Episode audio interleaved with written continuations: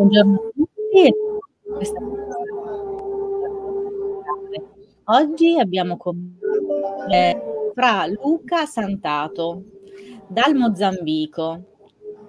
Buongiorno Luca. Buongiorno a tutti. Buongiorno. Devo chiamarti Fra Luca o posso chiamarti Luca? Luca, Luca semplicemente uh. perché sono abituato così.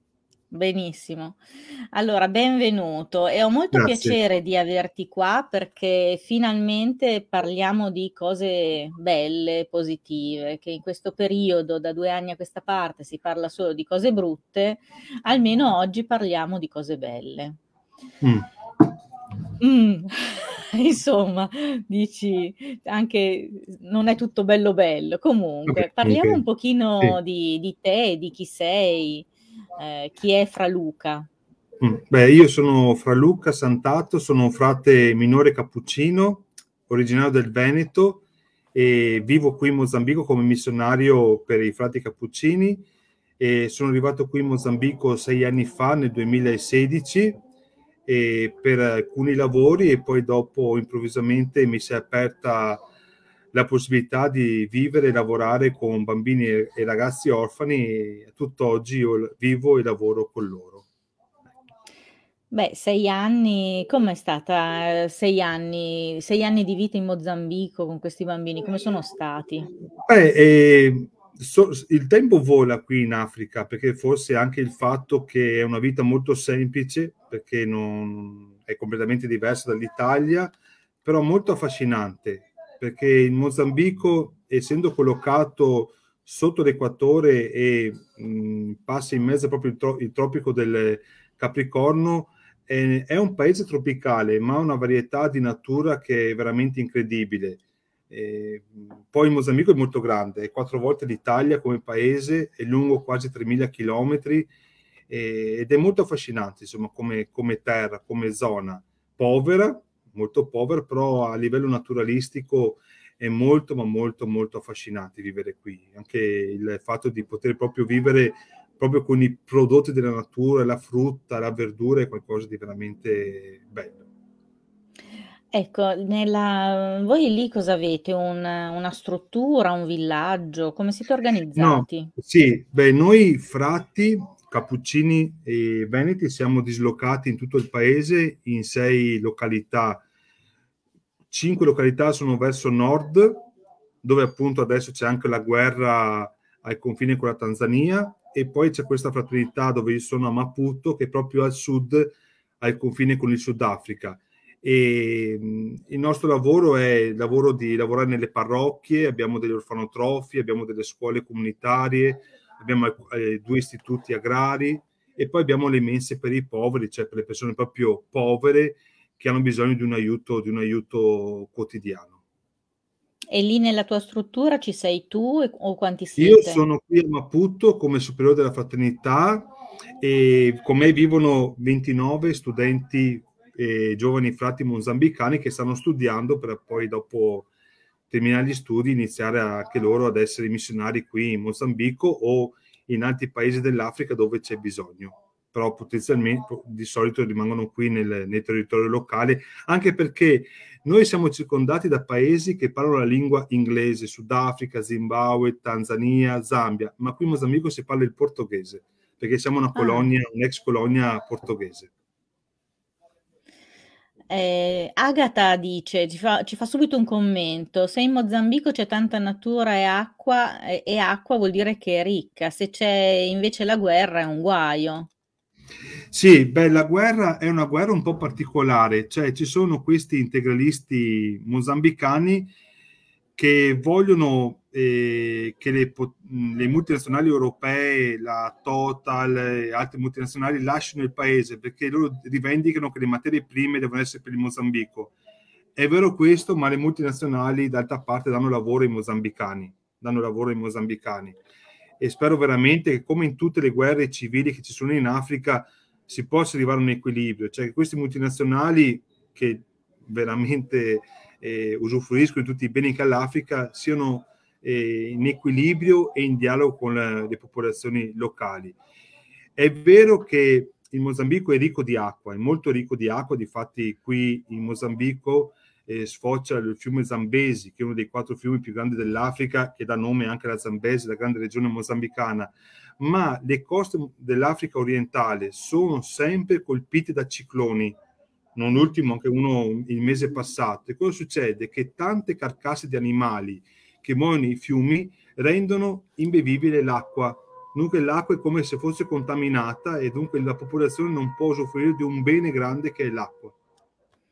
E cosa, cosa ci sono? Pozzi, immagino. Pozzi, sì. E, è che il problema è che quando il pozzo è vicino all'oceano, molte volte l'acqua che peschi è un'acqua salmastra, cioè una, non è salata, però è, non è buona né per la cultura né per bere. Però e allora come, come fate?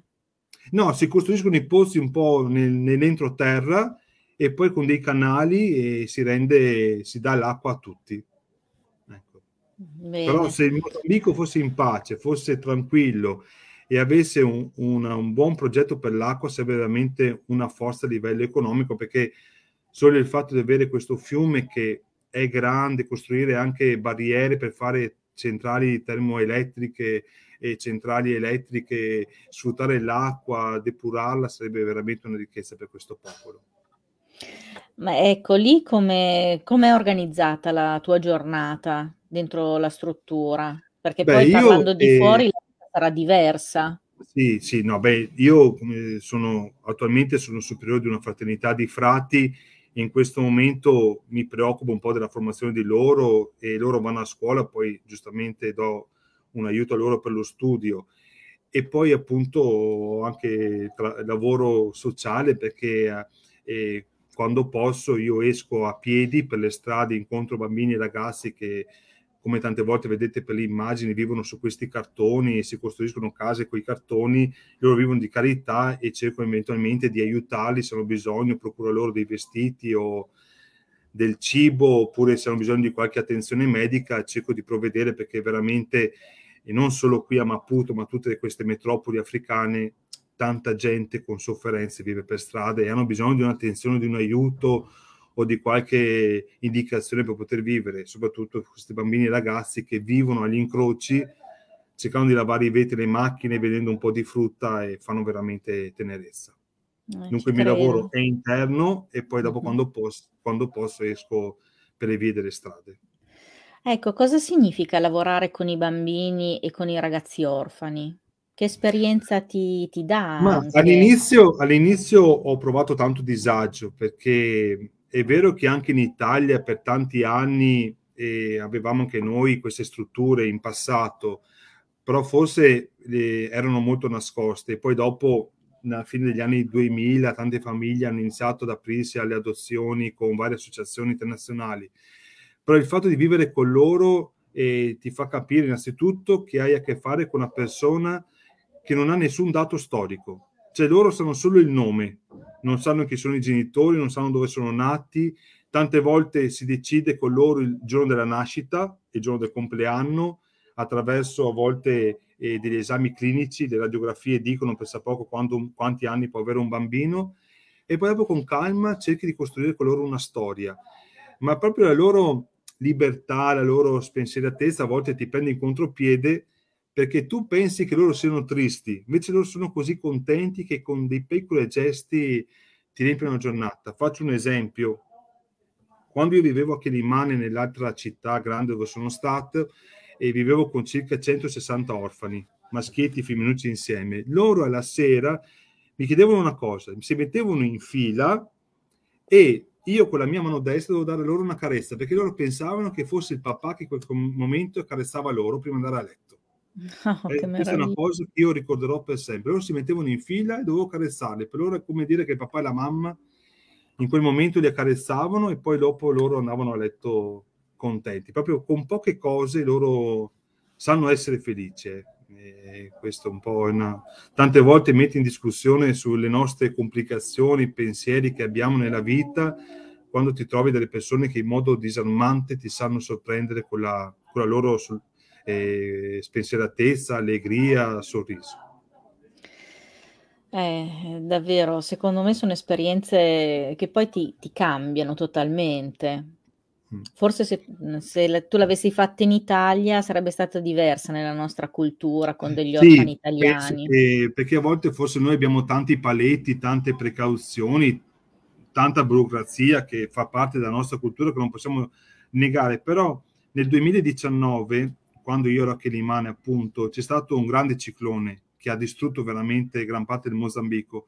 Noi per due mesi praticamente potevamo mangiare solo frutta con buccia, perché non era contaminata, dunque banane, mango, eh, papaya, eh, ananas. Dunque per due mesi loro contenti di mangiare frutta. Non avevamo altro, perché non c'erano animali, non c'era solamente frutta. Per due mesi solo frutta. E loro erano contenti di mangiarsi anche una banana per cena.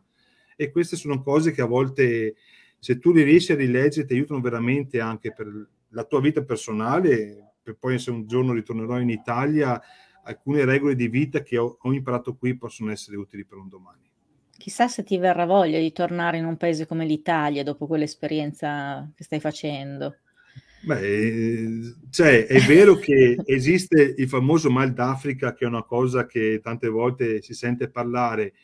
Io penso che la bellezza di vivere qui, che penso sia per gran parte dell'Africa, è proprio questa semplicità di vita, a volte anche la libertà, o a volte anche di accontentarsi, dire non c'è altro, non è che puoi dire cosa posso scegliere per mangiare, c'è solo quello, però vedi che a volte l'importante è mangiare in modo dignitoso, ma non dire ah non è cucinato bene oppure non abbiamo questo, non abbiamo quello, cioè anche solo il fatto di mangiare un po' di frutta si va avanti, cioè non c'è altro, però si vive il fatto che il fatto di poter vivere è già qualcosa di bello perché qui in Africa, non solo in Mozambico, attualmente l'età media è ancora molto bassa. In Mozambico l'età media è di 42 anni.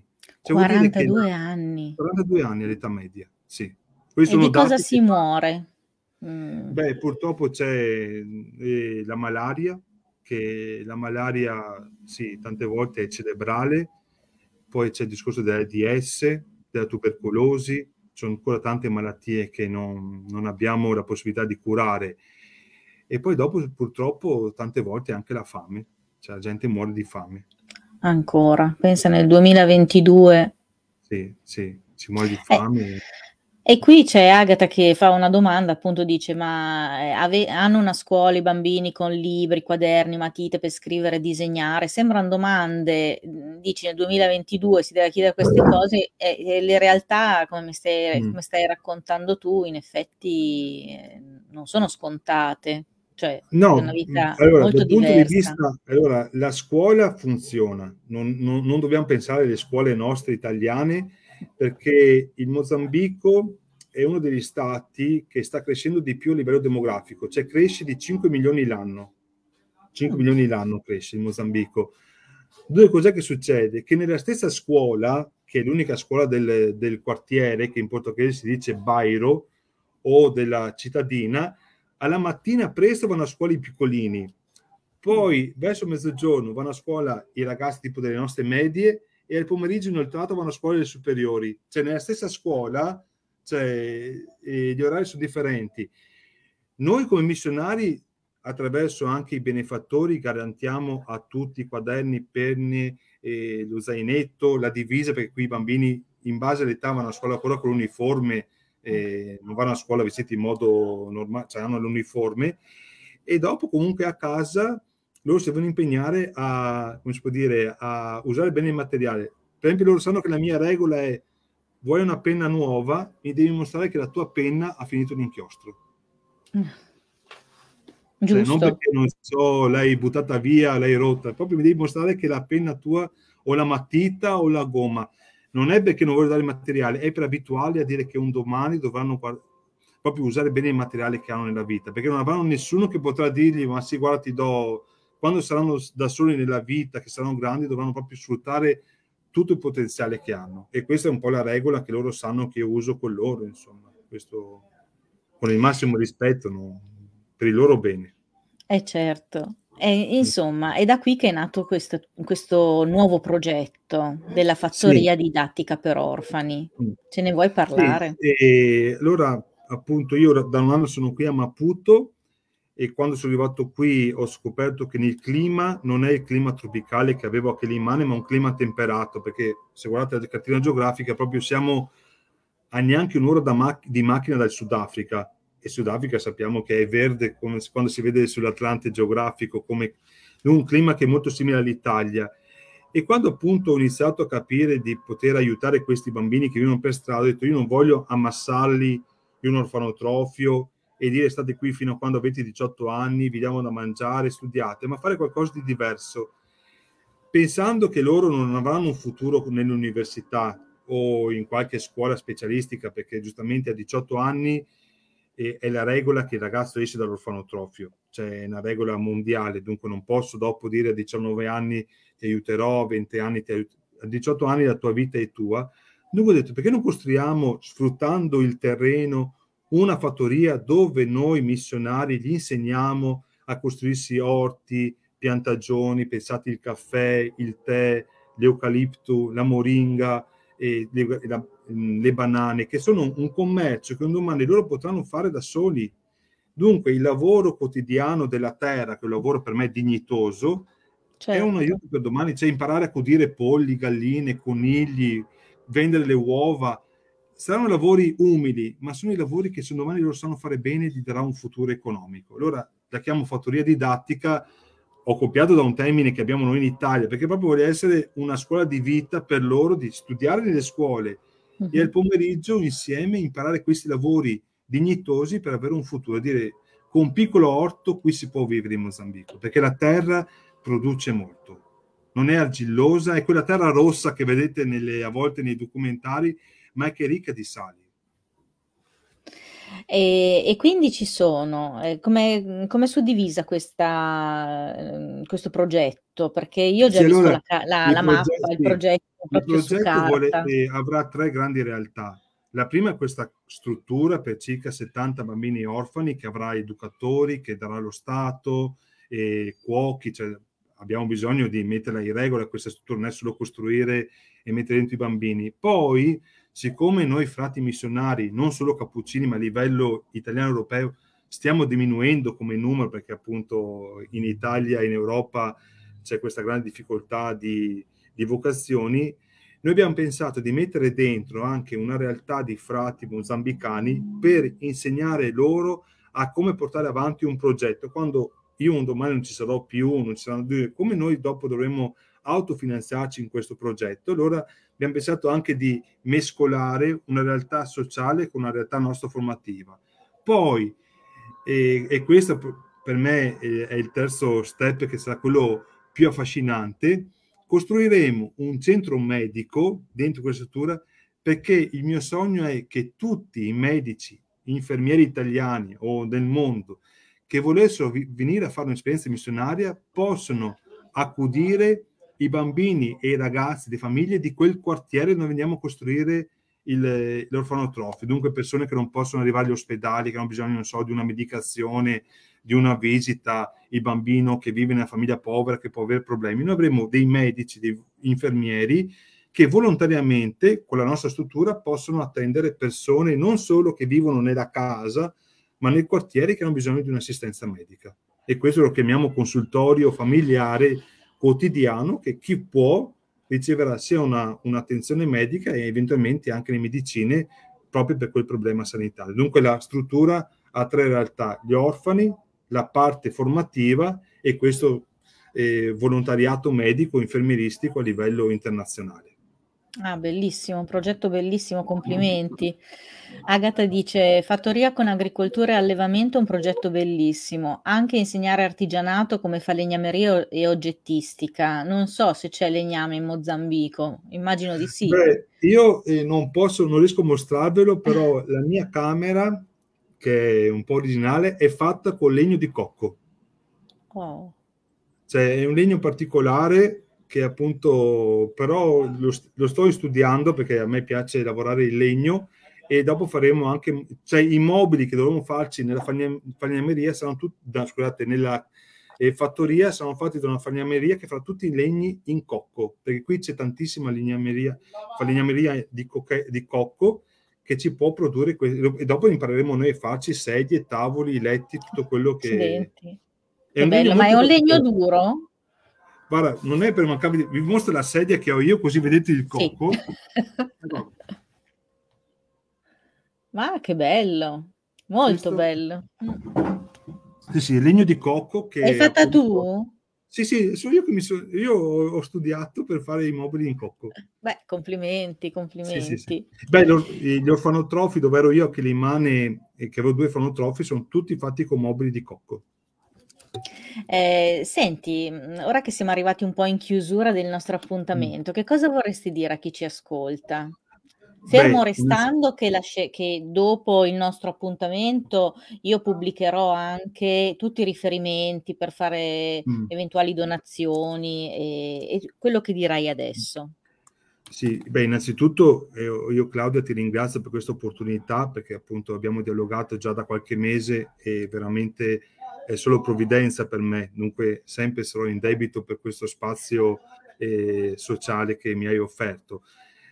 Io a tutte le persone che stanno ascoltando, innanzitutto eh, auguro che finisca presto la guerra e che si torni anche una vita eh, nella pace per tutti, qualsiasi parte del mondo siamo, perché comunque la guerra in Europa si sta riflettendo anche qui in Mozambico, perché il Mozambico, non l'ho detto all'inizio, è un ex, è, è, dipende molto dalla Russia, dipende molto dalla Russia, dunque stiamo pagando anche, non, anche qui alcune conseguenze della guerra, comunque non è il momento di parlarne. E alle persone che mi stanno ascoltando, con il massimo rispetto, che l'ho scritto anche in Facebook, io sto chiedendo questo aiuto economico di potermi aiutare a costruire questa fattoria. Siccome io avevo di fronte all'Oceano Indiano, proprio qui dietro casa, io proprio ho portato avanti questo motto, che con piccole gocce si può fare l'oceano eh, perché penso che la crisi, anche il prezzo benzi- della benzina, del diesel che sta crescendo in Italia, crea problemi a tutti. Dunque io non posso pensare che poche persone mi aiutino. Io sto cercando di condiv- con, condividere con più persone possibili, dicendo che la porta della fattoria sarà aperta per tutti. Dunque non vuole essere solo un discorso economico, ma se un domani una persona vuole venire qui una settimana, un mese, un anno a lavorare con noi, e siate benvenuti perché questo progetto è vero che lo sento mio perché lo sto disegnando io, ma vuole essere un'esperienza eh, comunitaria a livello internazionale, perché fa bene a tutti vivere con questa esperienza, con bambini e con ragazzi che possono veramente cambiare la vita. Guarda, questa cosa finale che hai detto, ma a me, a me ha fatto venire i brividi perché eh, secondo me deve essere un'esperienza bellissima venire mm. e fare un mese, due mesi, veramente, ma basterebbe una settimana per noi italiani, secondo me, per, per ridimensionare un po' eh, la vita che facciamo noi qua, in Europa e, e anche per riscoprire dei valori, l'importanza di, di sentimenti. E, ehm, quindi è bellissimo quello che hai detto e sapere che la vostra fattoria un giorno sarà aperta anche a questa possibilità io mi auguro che eh, chi guarderà il, um, questa, questa, diretta, dopo metteremo i contatti, magari um, li ho visti su Instagram, avevo condiviso stamattina il tuo filmato, mm. se poi mi passi, me li passi tutti per bene, eh, sì. li pubblico. E anzi faremo mm. anche l'articolo sul prossimo numero della, della rivista, così eh, cerchiamo di farlo arrivare a più persone possibili già, già quello che, che stai facendo è molto importante per me, veramente. Beh, io ti ringrazio e poi credo che gli incontri non siano mai casuali, quindi se ci siamo incontrati e conosciuti, certo. ecco, siamo qui e certo. vediamo di farci uscire delle cose belle. Mm-hmm. Tu le Va stai bene. già costruendo, quindi io cerco sì, di, sì, fare, beh, dopo, darti da una parte mano. Mia, da parte mia ci sarà tutta la trasparenza per condividere quando inizieranno i lavori, come vanno le foto, i video, perché giustamente è giusto che le persone che, che vogliono sapere, che contribuiscono, è giusto che sappiano tutto dalla A alla Z. Dunque tutto quello che succederà sarà condiviso e un giorno spero che tante persone vengano qui a, a vivere con noi. Ecco, ehm, forse una domanda che può interessare, siccome Sì. è un orfanotrofio, ehm, se qualcuno è intenzionato ad adottare dei bambini può far delle richieste oppure ci sono i soliti Allora, ehm, io e di que allora il Mozambico è un po' restio a far uscire orfani dal paese, ma comunque no ehm, do poi dopo eventualmente io mi metterò in contatto con l'ambasciatore italiano che è molto disponibile su queste cose perché eh, servono un po' alcuni aiuti nel senso di documenti per far uscire i bambini. Ecco, io eh, proprio alla fine lancio una mia idea personale so, riguardo agli orfani, ma è, è, è, si può criticare. Perché io voglio fare una fattoria didattica? Perché io credo che il bambino, seppur orfano, possa avere un futuro qui, perché questa è la sua terra. E soprattutto perché a volte i bambini orfani non sono soli, hanno dei fratelli. E io dico, è meglio che come fratelli, seppur nelle difficoltà, vivano qui il loro futuro che non e dividerli nel mondo, perché a volte perdere l'unico legame che hai, perché non so, io sono stato in, adottato in Italia, un altro è stato adottato in Brasile o in India o in America, dire, abbiamo, proviamoci di vedere se proprio qui insieme loro possono costruire il loro futuro per non perdere quel poco di memoria storica che hanno nella loro vita. per quello io voglio tentare di dare loro un futuro qui, con l'apertura massima che sono famiglie, se vogliono adottare bambini, sono, sono hanno questa possibilità. C'è Cristina eh, che dice grazie infinite per questa bellissima intervista, grazie al tuo ospite e al grande lavoro che stai facendo, eh, grazie a voi Anna Maria che ti sei collegata e mh, mm, se potete condividete, facciamo arrivare questo messaggio a sì. più persone possibili. Grazie mille Luca e tienici aggiornati. Un abbraccio grande e ogni bene, e ogni bene. Ciao, Grazie ciao. anche a te, ciao.